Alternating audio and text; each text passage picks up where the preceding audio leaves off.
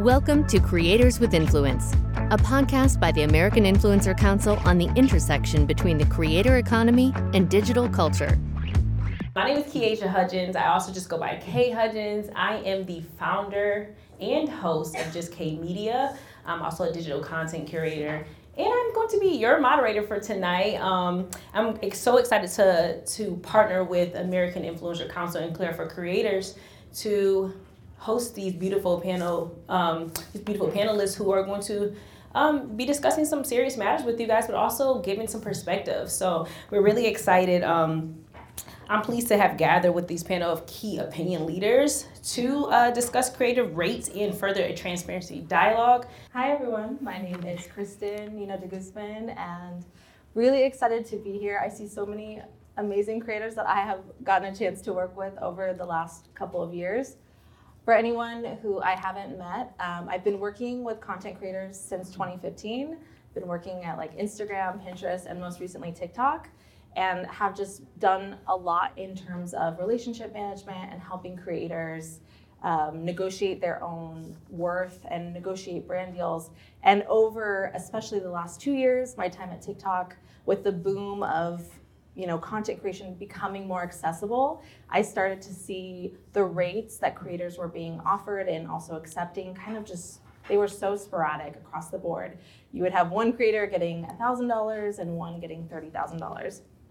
So I'm, I'm passionate about this topic and everything that the American Influencer Council stands for because this is a, a, really important topic. And the more transparent we can be, I think the better uh, the industry will, will become. And right now, it's a little bit like the Wild Wild West, I would compare it to. not a lot of uh, centralized information. And so as a result, you have a lot of people not really understanding what's possible or they're not able to become full time content creators. So that's a lot of my mission behind my company and excited to be here. I'll pass it along. Thank you. Awesome. Hi, everyone. My name is Annalise Campbell. I am the CEO and founder of influencer marketing agency CFG. Um, very similarly, I started my career on the agency side, start working with creators, um, and I always tell people I never planned to work with influencers. I wanted to make TV ads. Um, but I worked on a digital team for a global PR firm and kind of was right place, right time, also youngest person on the team. Um, and they were like, what are influencers? We should work with them, blah, blah, blah. And thus my love for influencers were born. So um, my perspective is from the CPG package goods side, and I managed a lot of the beginning campaigns for Fortune 500 brands and saw the wild, wild west in my inbox firsthand. And what I mm-hmm. also realized was that the trans the pay parity was much larger for people who looked like me and influencers of color. And so after about five years on the agency side, I decided to quit my job and start an influencer marketing agency focused on underrepresented talent and diverse talent and kind of again bridging that gap and making sure that they feel like they can build the career of their dreams and have a really strong team supporting them. So super excited to talk to you guys today. Um, so yeah, nice meeting you all. Hi everyone, my name is Tejas Hullur. I'm a full-time content creator, primarily doing short-form content at the moment, slowly expanding uh, across platforms like YouTube and LinkedIn. I make content um, for the creator economy. Um, I would say like my two audience groups are early entrepreneurs looking to scale, and then early people in their 20s like looking for direction, because I'm an early 20-year-old looking for direction. Um, uh, that's kind of what I do online. And on the side, I, uh, I would like to say I'm an early business person. My roommate Dylan and I, we um, are starting an ice cream brand here in New York City. Wow. We just raised um, $1.5 million for that, which is really fun. That moved me to the city. And yeah, excited to talk about creators. I, was, I started in the pandemic, August 2020, and my life has changed in the last year. So excited to reveal all the secrets. wow. Let's get this creators with influence uh, conversation underway. Um, we will have time afterwards for Q and A, so just stay tuned, and you guys will be able to ask questions afterwards. But um, so my first question is for you, Tejas. You know, um, per in Insider Intelligence, um, spending on influencer marketing in the U.S. is expected to reach five billion next year. The creator economy is booming for some. Um, it seems like every week we hear about new creator monetization, um, for tools, free gifts, and funds. How do you determine what's worth testing or investing your time in? Yeah, I mean, it's a great question. You know, I, I recently just broke down my quarter one earnings as a creator, right, primarily on short form. And um, with TikTok and Instagram, right, where I usually post, uh, that accounted for 1.6% of my total revenue. Right, the other revenue included a lot of brand deals. I also do some educational courses on things like Nas Academy. Right, I produce for other accounts and whatnot. So I have tried to diversify as much as I can. Very opportunistic at the moment.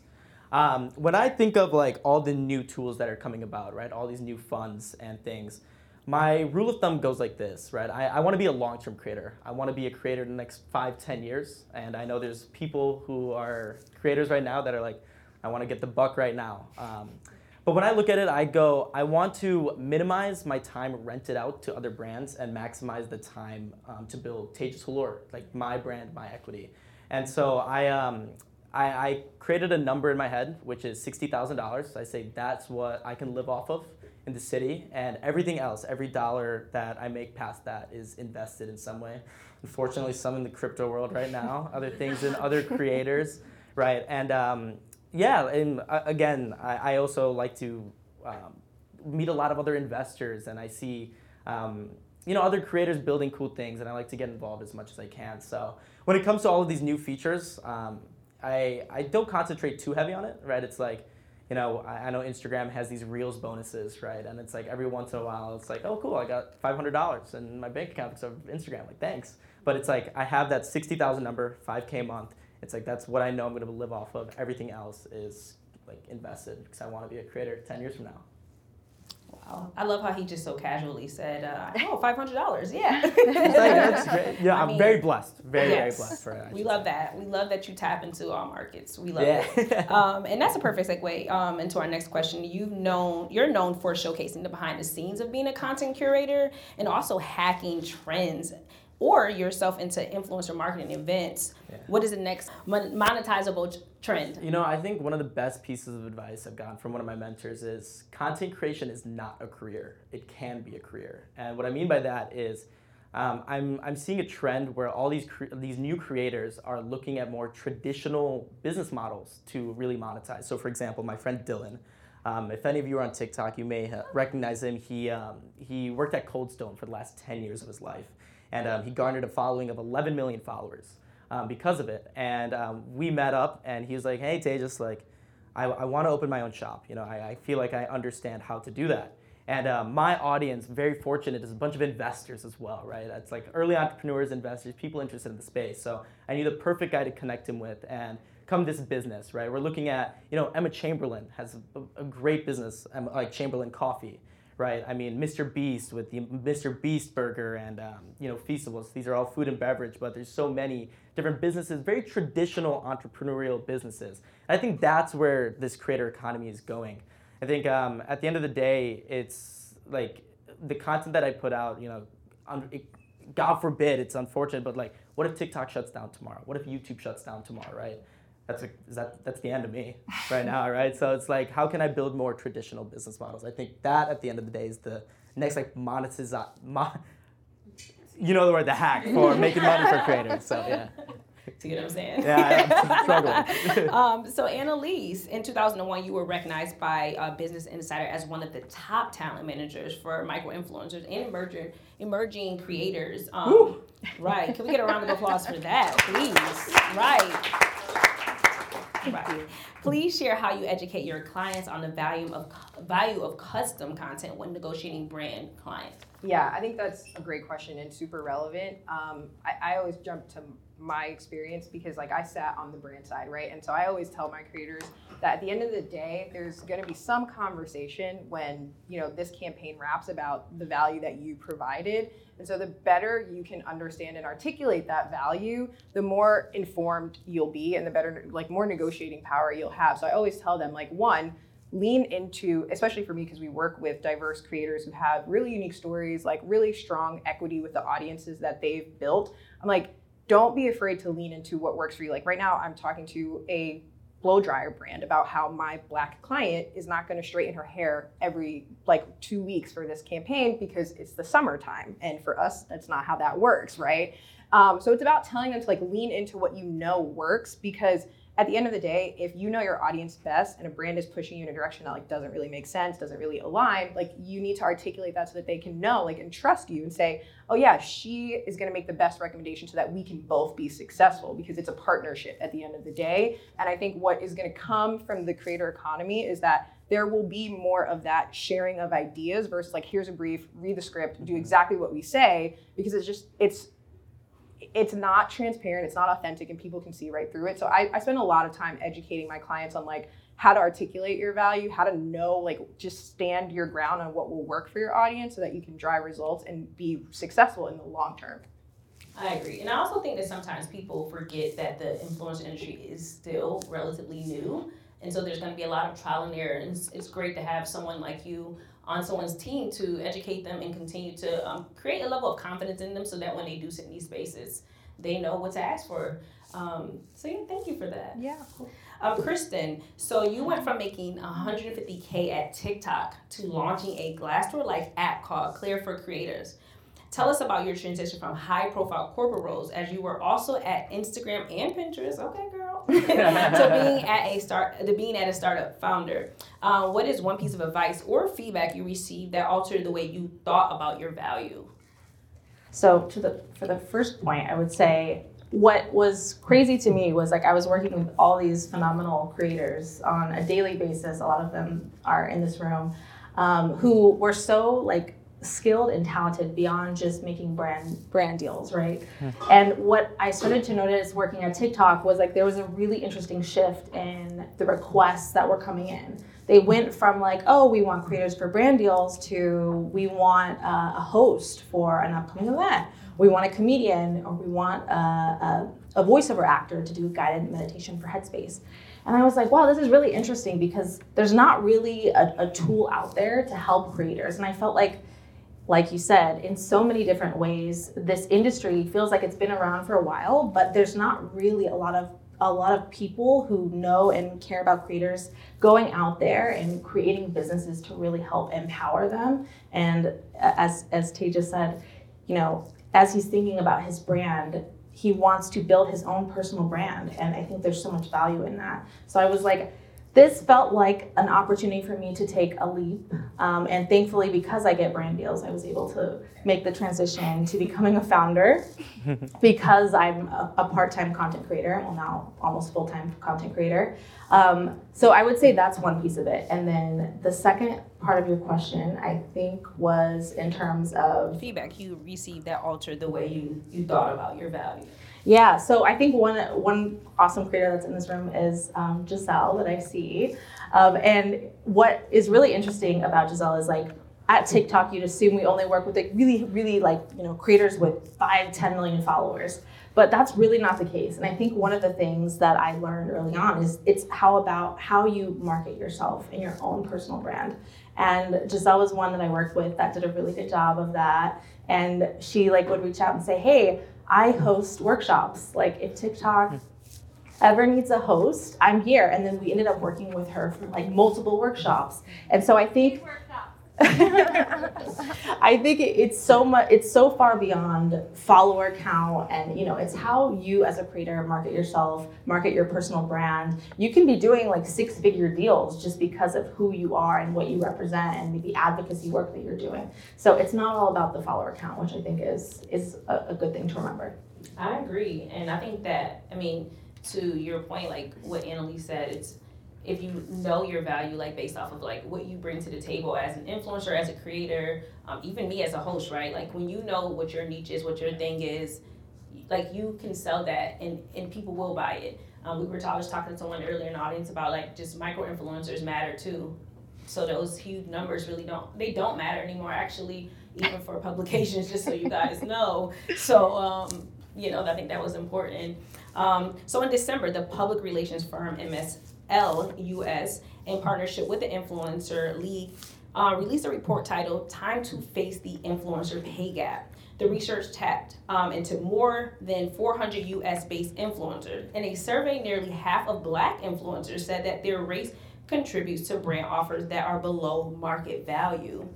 So, Annalise, as someone who sees firsthand the pay equality um, challenges in our trade, why do you think it's essential to have these conversations about rates, conversation with our peers and colleagues, and what are the benefits? Yeah, for sure. I think that's a great question. I mean, I think we're the product of that right now. Like this conversation that we're having, someone may sit next to someone and say, I'm doing this type of work with this brand and this is what I'm seeing. Like, what are you seeing, right? And that thoughtful exchange, as small as it may seem, can open up the door for people. And like, I remember when I was first starting managing clients, and you know, like I said, we work with diverse creators, like, they would talk about what they were earning, and I would be like, there are creators who do not look like you who have been over prioritized in this industry that are running laps around us revenue wise and it was really like such a i used to see it in my inbox every single day. So the fact that now we're having these conversations and there are like formal studies that show like there is a pay gap and it's rooted in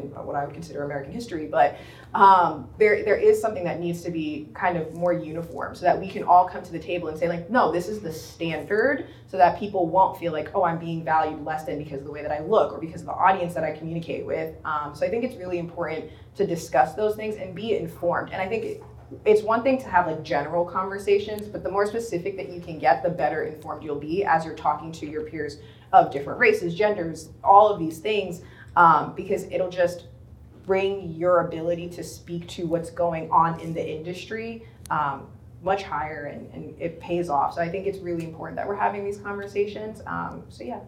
I think some people look at it as a negative thing, but I don't think it is at all. I think the exposure um, and to you you mentioned you mean you're the Mr. Behind the Scenes guy, right? Like you're the guy, kind of, and to some extent, we I, I told you like I looked at one of your roles and I was like, oh, he's exposing a lot. But mm-hmm. you're doing it in a way where I don't feel like you're being messy or anything like that. You're really just trying to help and teach others. And I feel like that's a big component of becoming an influencer. When I first moved to New York, I, I didn't have that.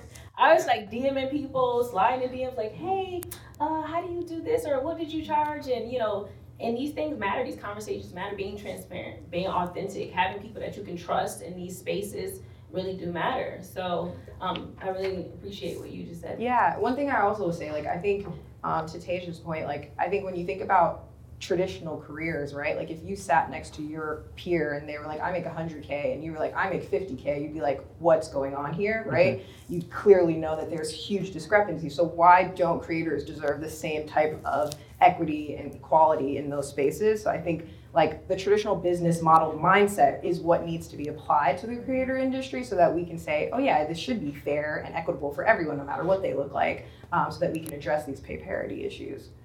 I agree. Oh, great answer. Thank you. Mm-hmm. Um, so the popularity of nano and micro influencers have skyrocketed. Um, HypeAuditor data re- revealed that 70.7 uh, percent of influencers with a thousand to 10,000 followers charge up to $100 per Instagram post, while 76.9% of influencers with more than 1 million followers demand a thousand or more. Kristen, do you believe boosting pay transparency can safeguard the creators from not getting exploited for their time and material of their work. Yes. Um, so this is a big motiv- motivation why I launched Clara for Creators, which I describe as like a Glassdoor-like app for content creators.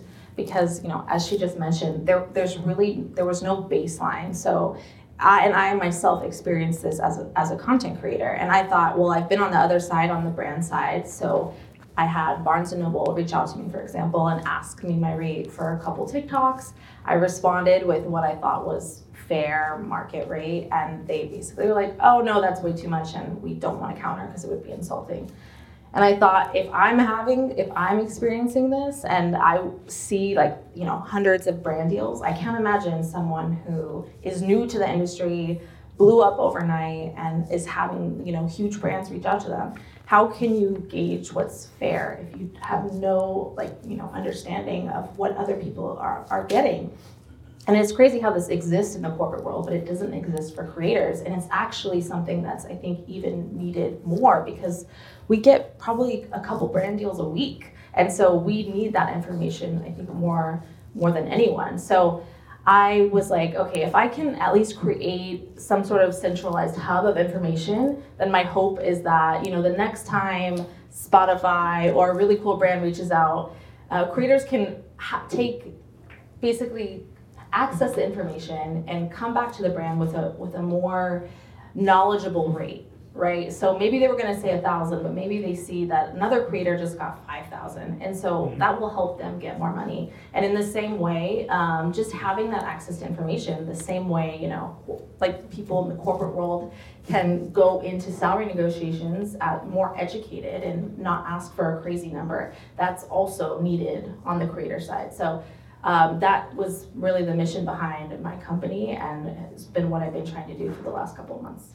And you guys make sure you check out. We can talk to her afterwards, even you know, to tap more into what she has going on and to offer. Um, so this question is actually for each panelist, and I guess can we we can start with Tejas sure. just because he hasn't gone well. um, so each social platform has its unique way for creators to generate income. Mm-hmm. Uh, which platform do you feel is the most lucrative and your favorite to use? Ooh, okay. Um, I'll kind of separate it. I think if you want to make the biggest buck in the short term, right, let's just say zero to two years, I think you go TikTok. Right? I think that's where most of the attention is. Um, if you want to make the most money for being a creator um, for 10 years, I think it's like YouTube 100%.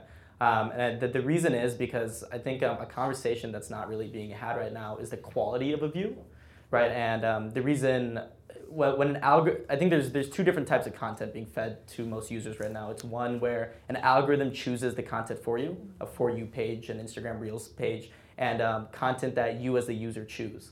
And inherently, because you're choosing the content, right, um, you that's just so much higher of a quality of a view, and um, just having even even like long form videos, I think is better for revenue wise, and also you just have a deeper connection with the community, and that's that's why you see these um, these creators on YouTube who've been there for five, ten years. But if I were to start over, and I'm just trying to make the most money in two years. So TikTok it is.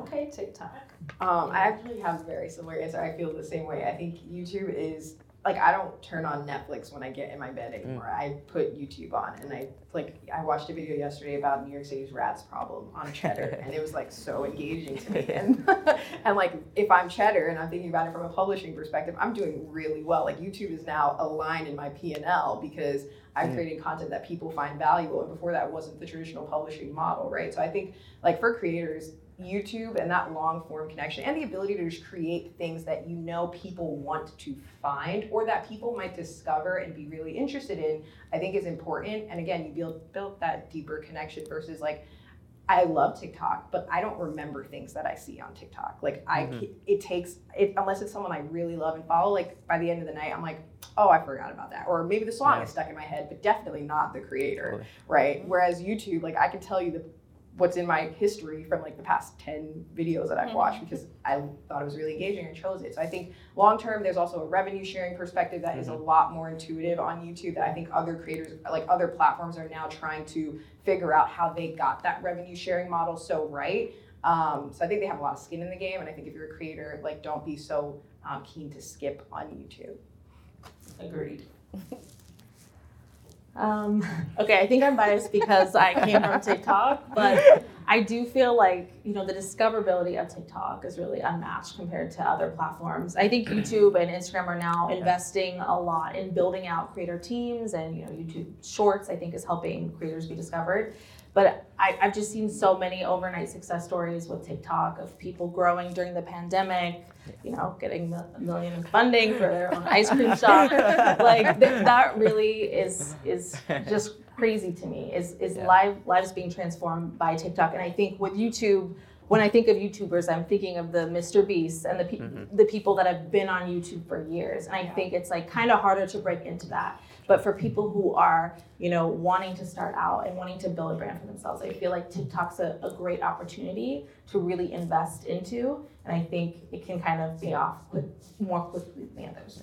Yeah, but can I challenge? No, like I guess it's a point of view thing here. But if I guess because I'm thinking about everything you both just said. I mean, you all said about YouTube versus like TikTok. That's what it essentially came down to. yeah. Uh, no one mentioned Instagram, by the way.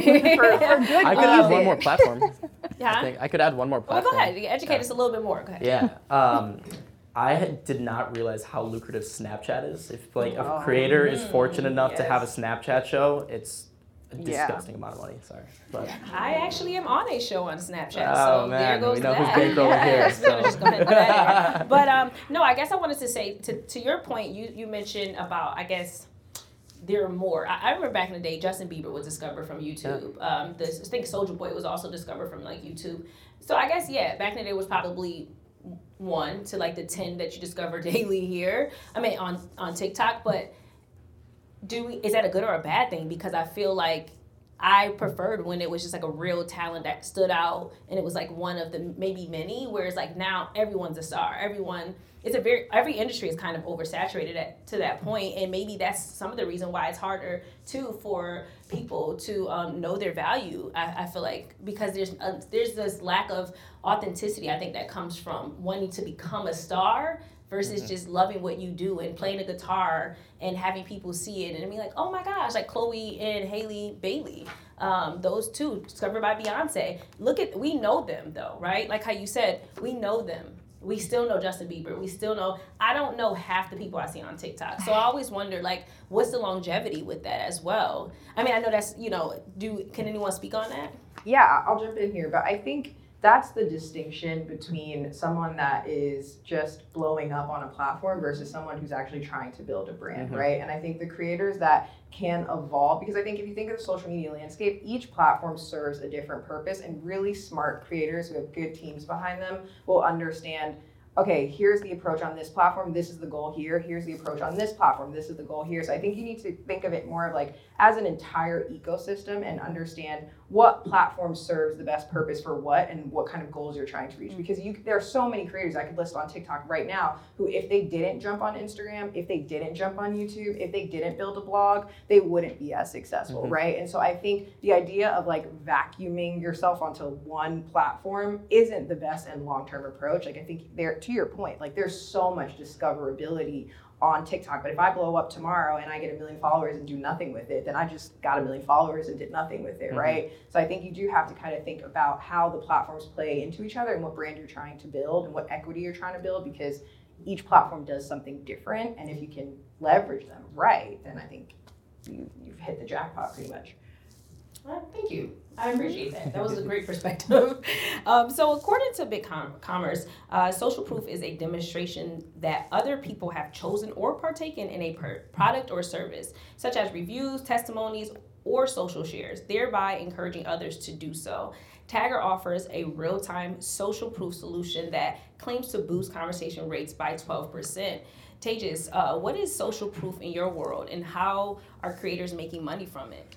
Yeah, I think this is another conversation that uh, not many creators really talk about, um, but I think it's been crucial to the success that I've uh, I have today.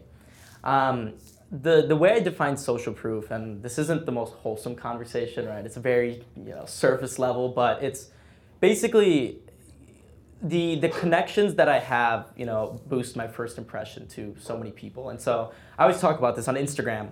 I think the most valuable thing on Instagram is like, for example, if um, one of you are like, oh, who's this Tejas guy that's talking up here, right? The first thing you're probably looking me up on is Instagram, right? And then um, automatically to see what how much social proof I have is to see which one of your followers are following me, right? Like right under, or right above that follow button is like, oh, this person's also followed by X, Y, Z people right? And um, so when I look at the brand that I'm building, right, which is to educate other creators, one of my main goals is to go to as many of these events as possible and to build as much social proof as possible. And so um, I've found myself in events where people come talk to me because they're like, oh, I see that this person, this person, and this person follow you. Like, who are you? And I was like, oh, okay, uh, thanks. But um, and I've, I've noticed, right, one of the like the follow ups, like, how are creators making money from this?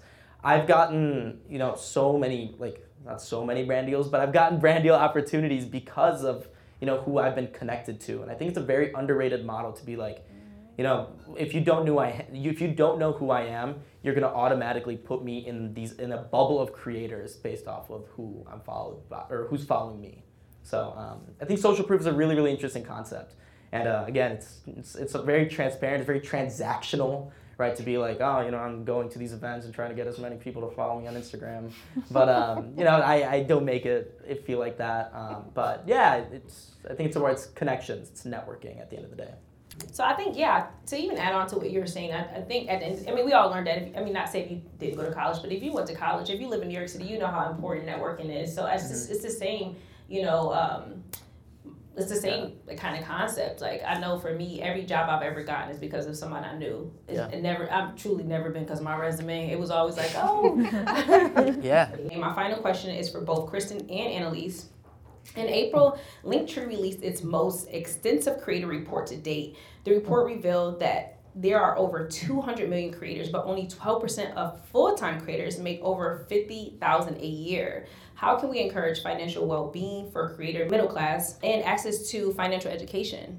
Yeah, I think it's it's one understanding the business of a creator economy. I think one of the things like I've had so many people reach out to me and they're blowing up or they're growing or blah blah blah and they're like I don't even have an LLC. And I'm like, "Oh, that's like baseline. Like mm-hmm. you should incorporate your company and set it up properly so that you're not being like raped over the coals in taxes and you can expense. Like I have creators, I'm like, if you bought a full Gucci outfit for a shoot for a brand, that is expensible.